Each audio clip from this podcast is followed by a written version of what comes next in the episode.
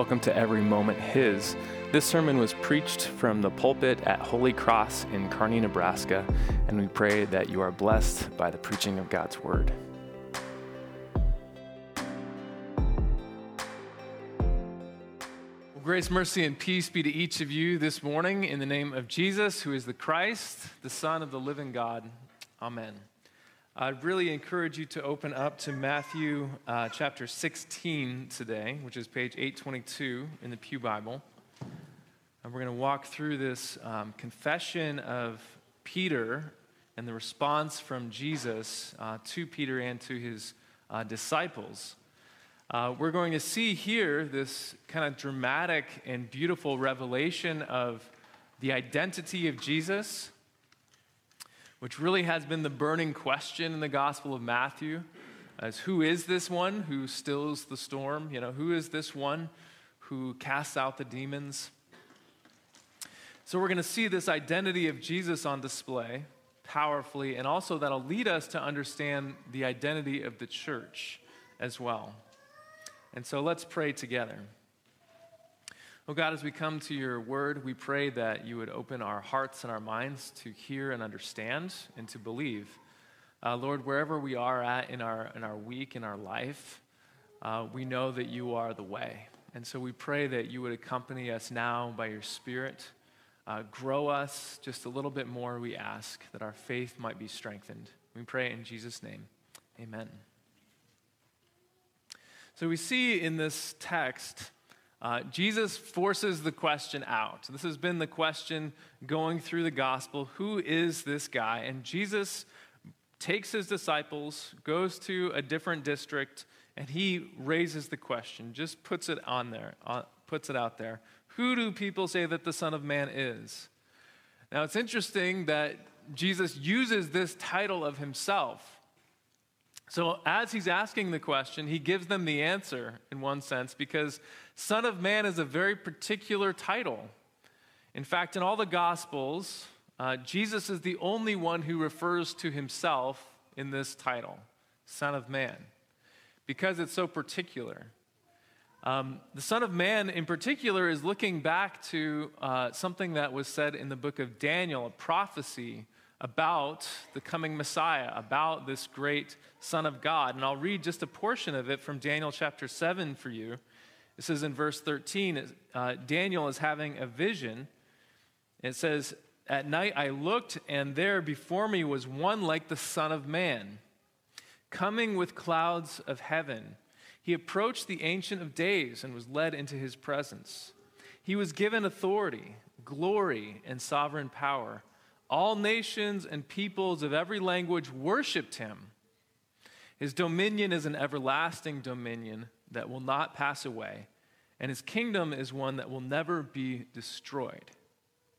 So, this character in the book of Daniel and this vision that's recorded that the, the people of Israel would know about, there is this figure who is coming down like the clouds. He goes into God's presence, but he is not apparently the same person as God, and yet people worship him, so he is God. And he is given authority over all nations, and he has a kingdom that will never end. And so nobody calls Jesus this but himself. And what a striking title to claim for himself. He's saying, I am that one in the Old Testament that was long prophesied about. I am the one coming from the Ancient of Days who is given authority over all nations. Um, so it's a striking thing for him to call himself. But he asks, Who do people say that the Son of Man is? And so there's a couple of, uh, a couple of guesses. They say, some say John the Baptist, others say Elijah, and others Jeremiah or one of the prophets. And he said to them, But who do you say that I am? And Simon Peter replied, You are the Christ, the Son of the living God.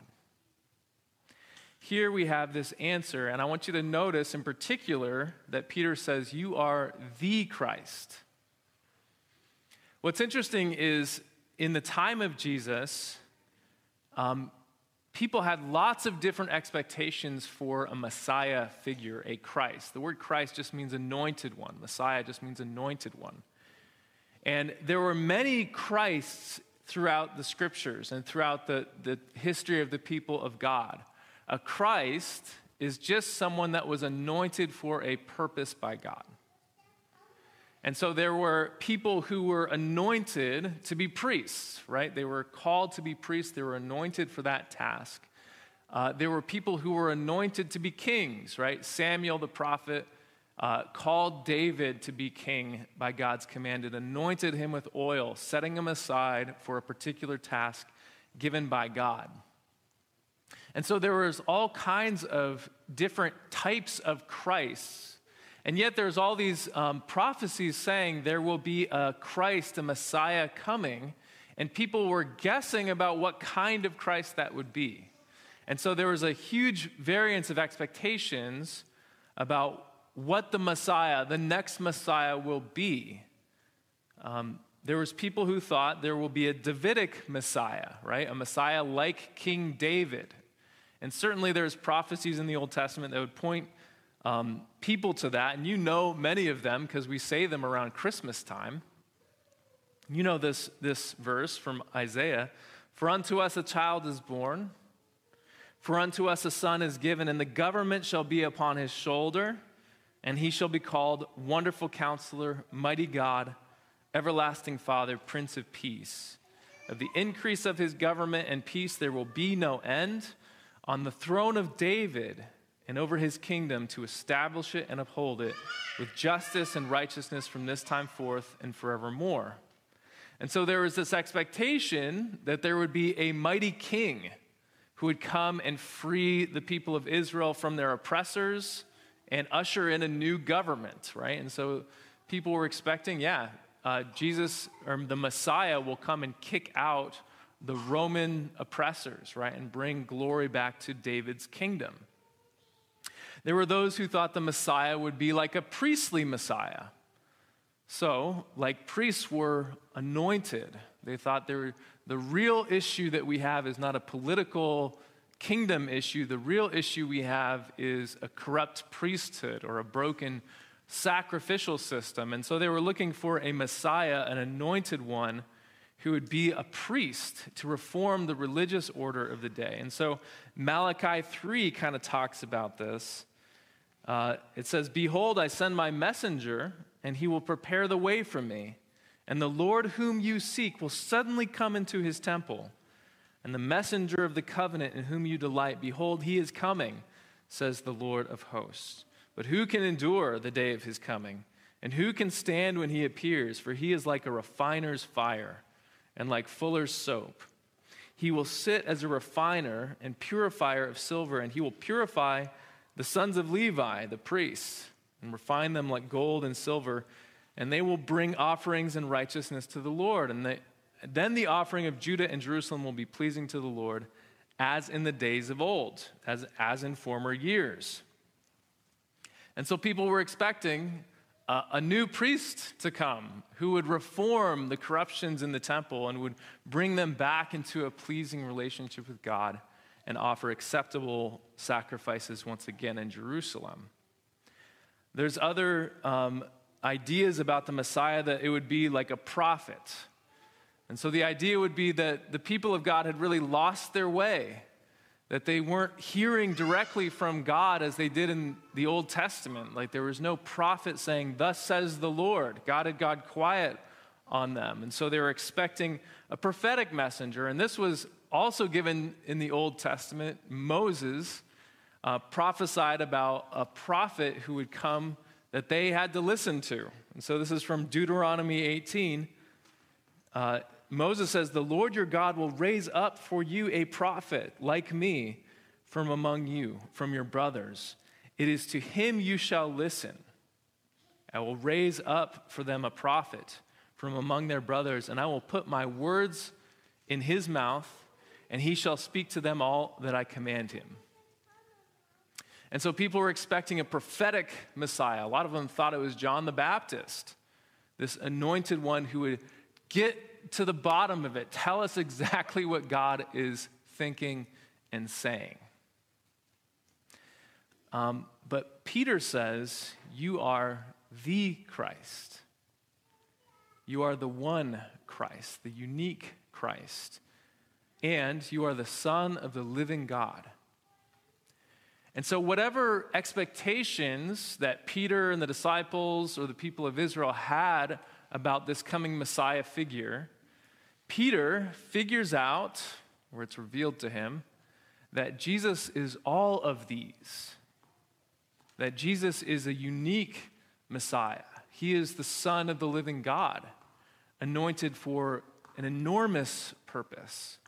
Not just reforming the kingdom and bringing political peace, not just reforming the priesthood and bringing pleasing sacrifices again to God, not just reforming the prophets and bringing the authoritative word of God, but he was all of this and more.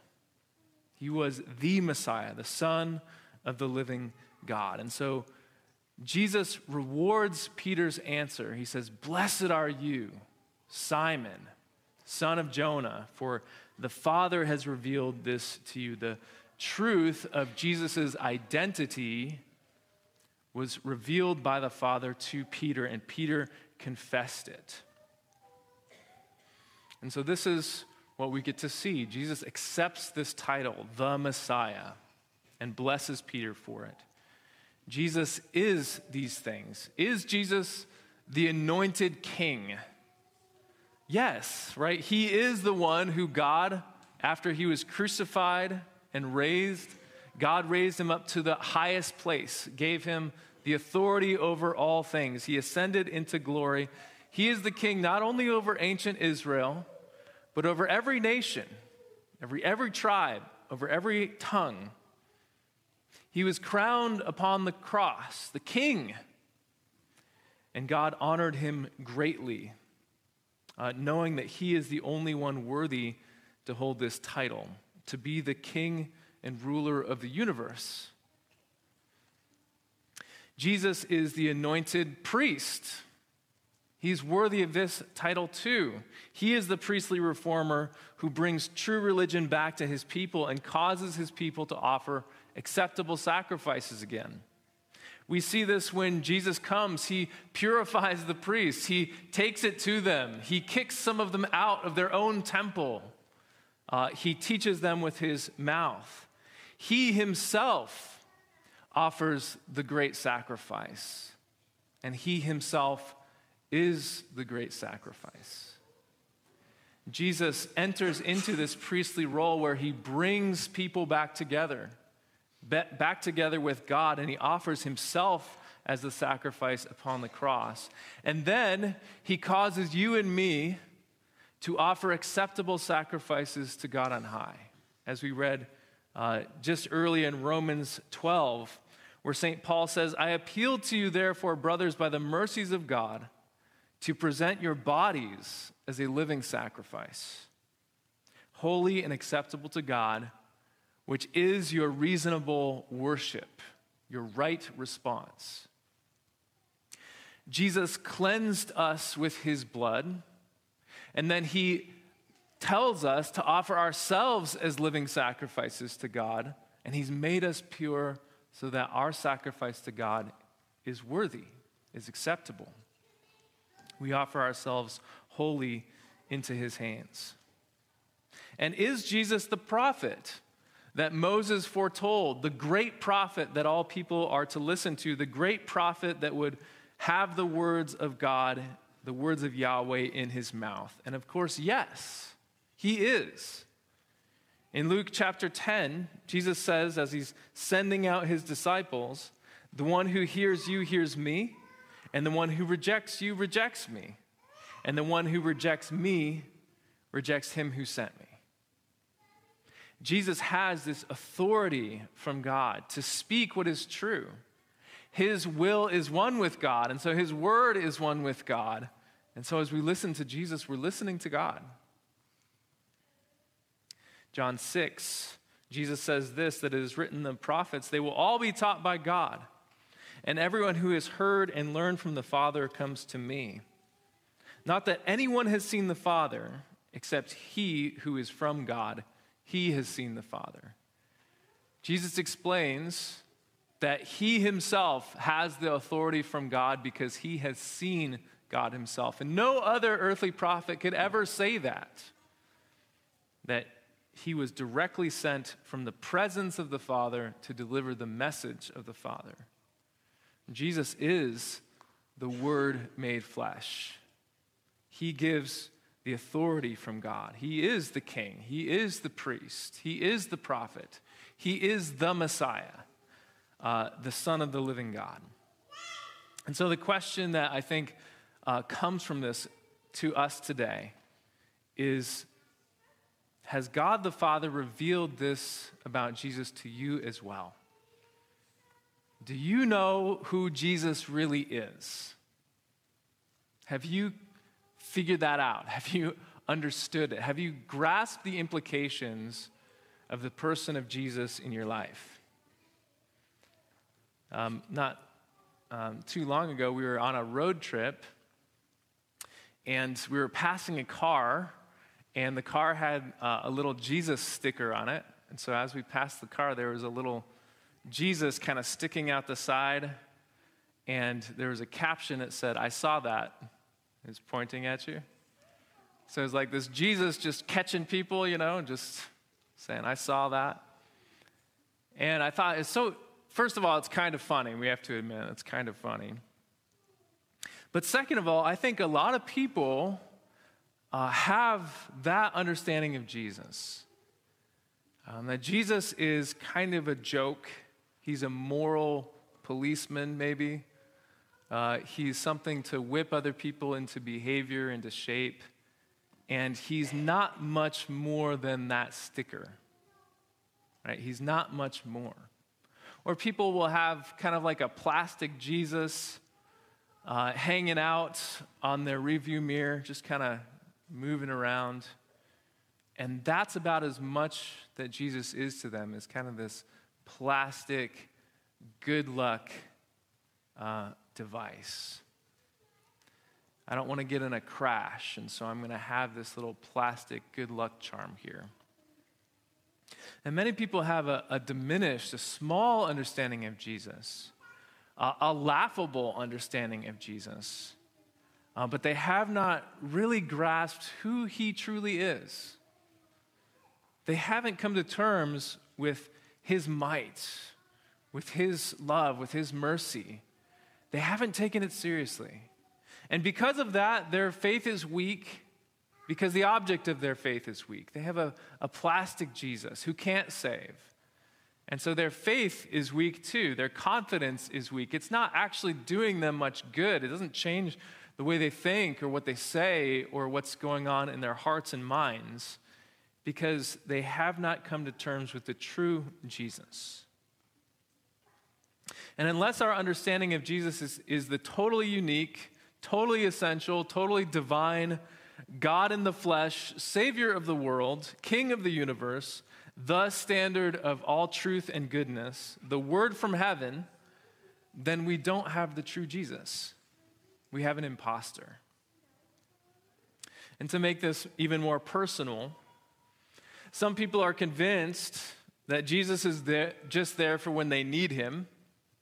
Uh, there's been research done on American teenagers in the last 20 years or so that just says most people's conception of God is, is kind of like a butler uh, especially the younger generations. They're kind of like a butler in the sky, so when things get a little too overwhelming, they treat, they treat him like that butler. They'll ignore him for, for days and months and years, but if they're not happy, then they start maybe asking for some help. They look to Jesus not for their eternal salvation, but for their temporary relief in this life. But it's only when we believe that we are completely dependent on Jesus for everything, for every breath, for our very existence, for any hope of peace and lasting happiness, that we begin to understand that this is the King of Kings. This is the one who can actually deliver eternal joy to me. He's more than just a temporary fix. he's an eternal solution. Some people believe that the rebellion of God is just a minor issue, that I'm about as good or as bad as the people around me, and so no one's perfect. I admit that. And so I'll call out to Jesus if I really make a big mistake in my life, but they miss that we are absolutely hopeless apart from Him. People don't believe this. People don't believe that they're absolutely hopeless to obtain any form of relationship with God, to form to escape condemnation that belongs to them without the Christ. And that's why the churches aren't just absolutely packed. People aren't sorry for their sins, they don't think it's a big deal. Um, rather, they think they're okay. They think they'll be all right. They'll think they'll make it through. And it's only when we believe that apart from the priestly work of Christ to sacrifice himself on the cross, that we would be completely condemned. We were condemned already apart from him. That we begin to see his mercy for what it truly is. We see Jesus in greater resolution. Some people believe that Jesus is just wise, he's worth listening to, he's a good teacher, but ultimately we, we really just need to trust ourselves, you know, be true to our hearts, be true to our own thoughts. And because no one really has access to the truth, you just have to take everything with a grain of salt. Listen to wise people, listen to foolish people, and you need to make your own way. And so you need to take a little bit of the Bible, sure. You need to take a little bit of everything. You need to uh, Google some things. You need to listen carefully to philosophies of all kinds. And you need to kind of weigh them up and mush them together and come up with your own way forward.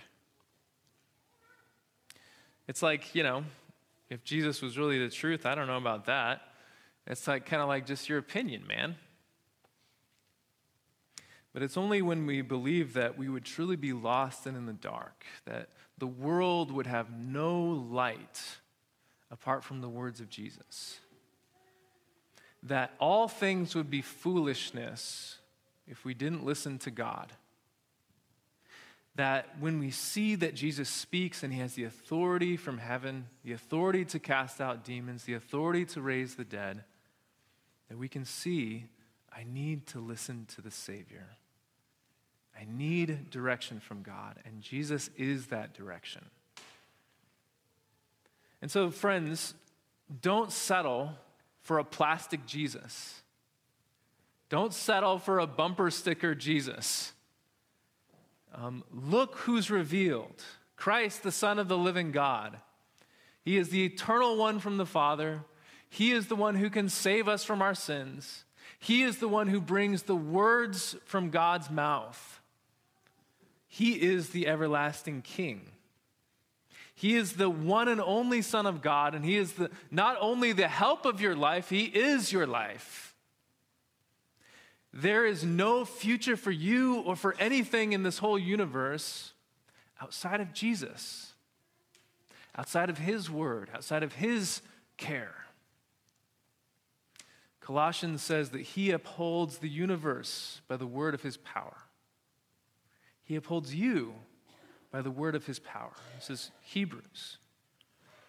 That's who Jesus is, and nothing less. Um, don't take any poor substitutes. This is the Christ, the Son of the living Father. And this was revealed to Peter, and Peter confessed it. This was revealed to you. So you get to confess it too. Jesus is the Christ, the Son of the living God. Do you know the identity of Jesus? And if we know the identity of Jesus, uh, we immediately begin to understand the identity of the church. Jesus connects these two ideas as soon as Peter confesses the Christ. Uh, Jesus tells Peter who he is. Jesus tells Peter what his role will be and reveals the identity of the church. And Jesus gives Peter three amazing promises here. So listen to them now.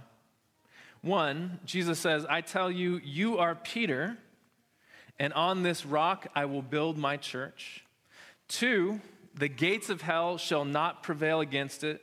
And three, I will give you the keys of the kingdom of heaven. So the first one, Jesus names Peter in this moment. You know, it's interesting. Uh, a lot of scholars have looked at this. Nobody was named Peter before Peter. Peter was not a common name. You know, it's kind of it's a little bit of an inside joke, but if you read the Gospels, everybody's named Mary, right? There's every woman is in the Gospels is named Mary. It's a very common name at the time. But everyone's named Mary. It's Mary and Mary, the wife of Clopas, and Mary, the mother of Jesus. There's a whole bunch of Marys going around. But there was no Peters. Peter was not a name given to anybody, and probably until this moment. There's no evidence that anyone was named Peter until this moment. It means rock. And so Jesus, who had nicknamed Peter earlier in the gospel, Little Faith, when he pulled him out of the lake, now names him again. He names him Rock. So he says, Peter, I tell you, you are Peter, and on this rock I will build my church. Now, we have to be a little bit careful because this has been interpreted uh, in very controversial ways over the years. Of course, Roman Catholicism believes that this is the evidence for the papacy here. Uh, so we'll gently critique that. If Jesus wanted Peter to be the person that the whole church was built on, he could have just said, You are Peter, and on you I will build my church. He doesn't say that. He says, You are Peter, and on this rock. So he makes a distinction for some reason. Uh, second, uh, certainly Peter was the leader of the disciples, but he was not better than the other disciples. In fact, every time Peter tried to distinguish himself as more than the other guys, he set himself up for an epic failure every time, right? So just after this, Jesus will say, Hey, I'm going to go to Jerusalem to be crucified. And Peter says, Lord, this will never happen to you. And Jesus says, Get behind me, Satan. Um, of course, famously, Peter says, when Jesus is going to be arrested, Peter says, I will never abandon you, Jesus. I will defend you even to death. And of course, Peter revealed himself not as a hero of the faith in that moment, but a feckless coward who needed to be restored. And so, whenever Peter is set aside as more than the other apostles, he is destroyed by that idea. Nonetheless, Jesus will use Peter to build his church, as he will build his church on the apostles as well. Jesus will build his church on Peter, the confessor of the Christ. Jesus will build his church on the apostles, the sent ones of the Christ. Uh, it is the apostles that Jesus will send out on the worldwide mission. Go and teach everything I've told everyone, baptize all nations. You guys go do it. It's the apostles that will have the Holy Spirit sent to them so that they can remember everything that Jesus taught them and proclaim it to the world. Jesus will build his church on these men. It's these apostles who would be handed over to courts and betrayed by their family and their communities, who will be beaten and stoned and even boiled in oil, and like Peter himself, crucified upside down. Jesus would build his church on the witness of these people by their life and by their death they would be compelled to confess that he was the Christ, even to their own doom. This is where God would build his church. Ephesians 2 says that we are fellow citizens with saints and the members of the household of God, and we are built on the foundation of the apostles and the prophets, and Christ Jesus himself being the cornerstone. And in the Nicene Creed, we say, I believe in one Christian and apostolic church. Jesus, the, the Christ, the Son of the living God, would deputize Peter and the apostles to be those that he would build his church on. By their confession, not by their humanity, but by their confession of who Jesus is. Jesus would build his church on sinful humans like Peter The second uh, promise is that the gates of hell would not overcome this building. And so, just as Jesus is risen from the dead, never to die again, never to be dethroned, so all who are in his church, weak as they may appear, are eternal, immortal, invincible, and untouchable. Hell can throw everything it has at you and me but in the grip of God who created all things, nothing can take you away from the love of God that is in Christ Jesus. Not even death. Victory belongs to Christ, belongs to the one and only Son of God, and we belong to him, and he belongs to us. And so, the greater you grasp the greatness of Jesus, the greater regard and love you will have for the church, the greater you will understand the mission of the church, the greater confidence you will have in the victory of the church. Some people are surprised when they find sinners in the church. Were you surprised when you figured out that there's a whole bunch of other sinners here? We are shocked by scandal, disappointed. We see the inefficiency of the church as compared to maybe worldly endeavors and businesses. We see petty people arguing over things like carpet and coffee selection. We see ugliness of betrayal and gossip in the church and laziness of the people. And yes, even sinners all around us. And people are tempted to throw up their hands and say, I'll go out on my own, I'll do something else. This is just not worth my time. But they forget Jesus' promises here as weak as the church appears, the gates of hell will not overcome it. The one who is at the head of the church is the Christ. And so, as weak as we are, as weak as the church is, it is nonetheless victorious. It is nonetheless worth your time.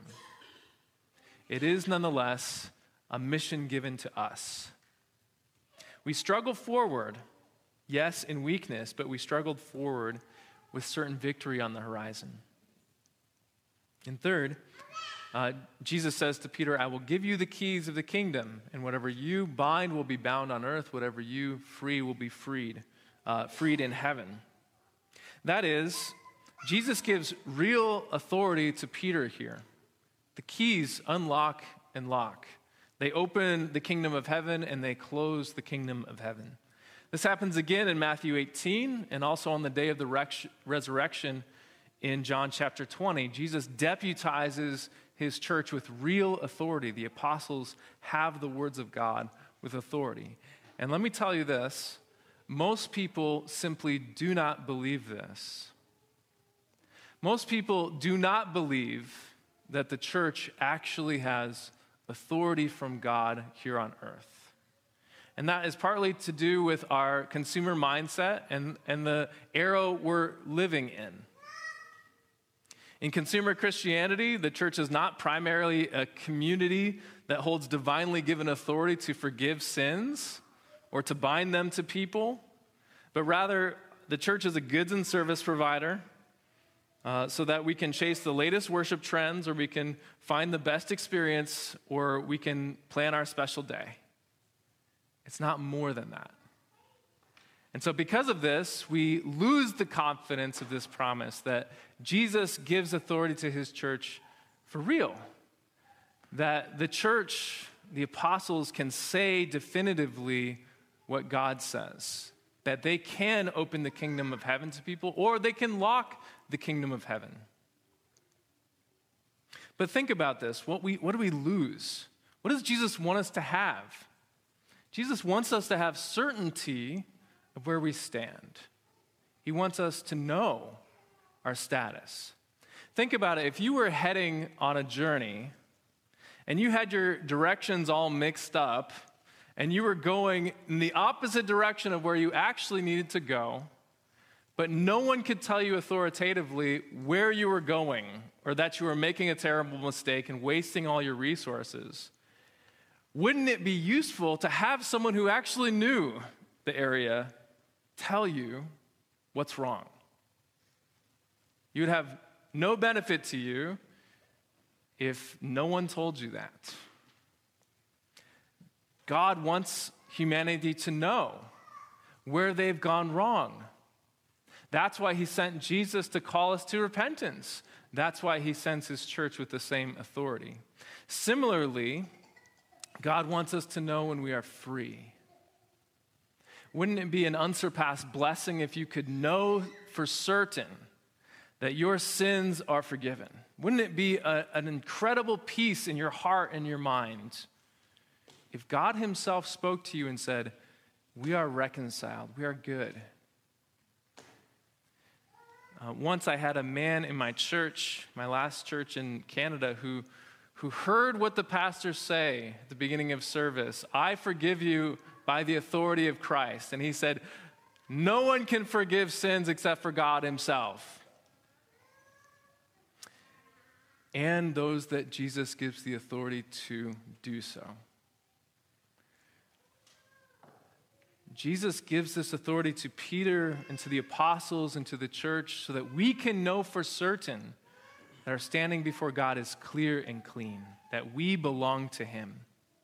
Wouldn't it be an unsurpassed peace in our hearts if we had that spoken into us week after week? That the shepherd said to you, Your sins are forgiven.